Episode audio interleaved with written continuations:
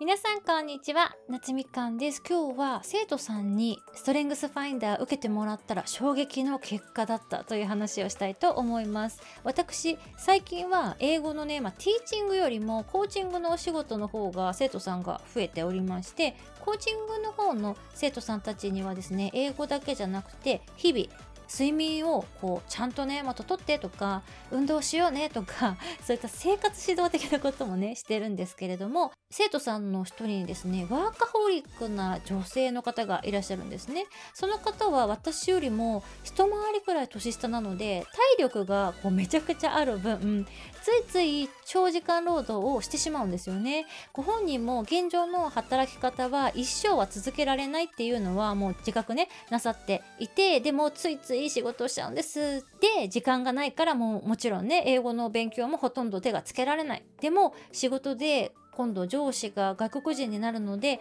英語はもう絶対に必要っていうもう本当にどうにかしたいのにでも時間がないどうしようってこうお困りのね方なんですよ。で私はまあ彼女のように馬車馬に働くことって大人になってから経験がねあんまないので全然共感もできないし寄り添えないんですよ。だからそのまあ長時間労働をやっちゃう原因をね突き止めるためにストレングスファインダーを受験することをおすすめしたんですよねそしたらすぐに受けてくださって結果をシェアしてくださったんですけれどもね内容を見てみたら衝撃な結果でした。仕事で周りに頼ることがうまくできない。何でもかんでも自分でやってしまうっていう彼女は最上志向がやっぱり強いのかなっていう予想をねしていたんですけれどもまさかの最上志向最下位だったんですよ。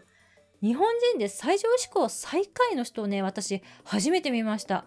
私の周りにいる人たちってほとんどの方が最上志向を、まあ、上位の方にお持ちの方が多いんですよ。なので日本人なら最上志向が割とこう上の方にねあるのが当然って勝手にね思っちゃってましたしあんなにいつもお仕事頑張っていらっしゃる彼女だったらもう最上志向が暴走しているとしかね私の中で思えなかったんですよ。で彼女の資質のじゃあ1位は何だったかと言いますとね回復志向でした。回復志向って私のイメージではこうめっちゃマイペースっていうか無理をしないタイプの人だと思ってたのでワーカホリックの人の1位が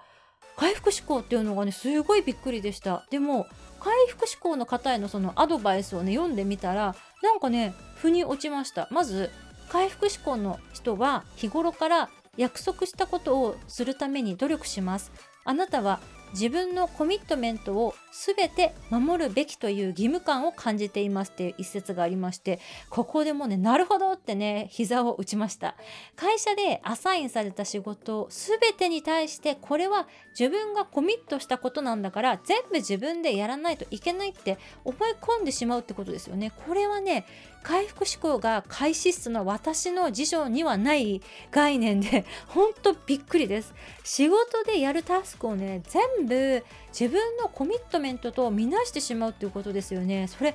もうなんて強烈な責任感なのでしょうか。こういう方がねいらっしゃってくださるから私みたいな仕事で感じる責任感もほぼゼロみたいな人もねこの社会で生きていけるわけですよね。もう本当ありがたいです。で次にですねあなたは人ではなくプロセスを重視する傾向があり無意識に問題解決を急ぐことがありますって書いてあってご本人曰くここがすっごい心当たりがある箇所だそうです問題というのは解決しなければいけない存在っていうふうに思ってるとのことでしかも時間をかけて解決するっていうのはダメって思っちゃってもうどんどんどんどん焦って仕事をしちゃうっていうふうにおっしゃっていてですねこの発想もね私にはないんですよね。問題解決を焦ってしまうってことは問題はあっちゃいけないって思ってしまうってことなんでしょうね。私はね問題があるとちょっと楽しくなっちゃうタイプなので ここあたりの考え方が完全に違うからこそ彼女は私のコーチングがすごく新鮮だっていう風にね感じてくださっているそうです。で、まあ、こんなね正反対な私たちでありますが共通点も実はありました。それはですね人間関係構築の資質がですね 2人ともトップ10の中に1個しかないんですよ。なので私たちみたいな人はチームワーク的な部分をねもう他人に完全にお任せした方がいいんですよね。こんな感じでお互いのことをねよく理解するのに便利なストレングスファインダー今後またね新しい生徒さんが増えたら受験することをねおすすめしてみようかなと思っております。皆さんのね資質のこともね是非コメントとかで教えてくださると嬉しいです。それではまた次のエピソードでお会いしましょう。バイ。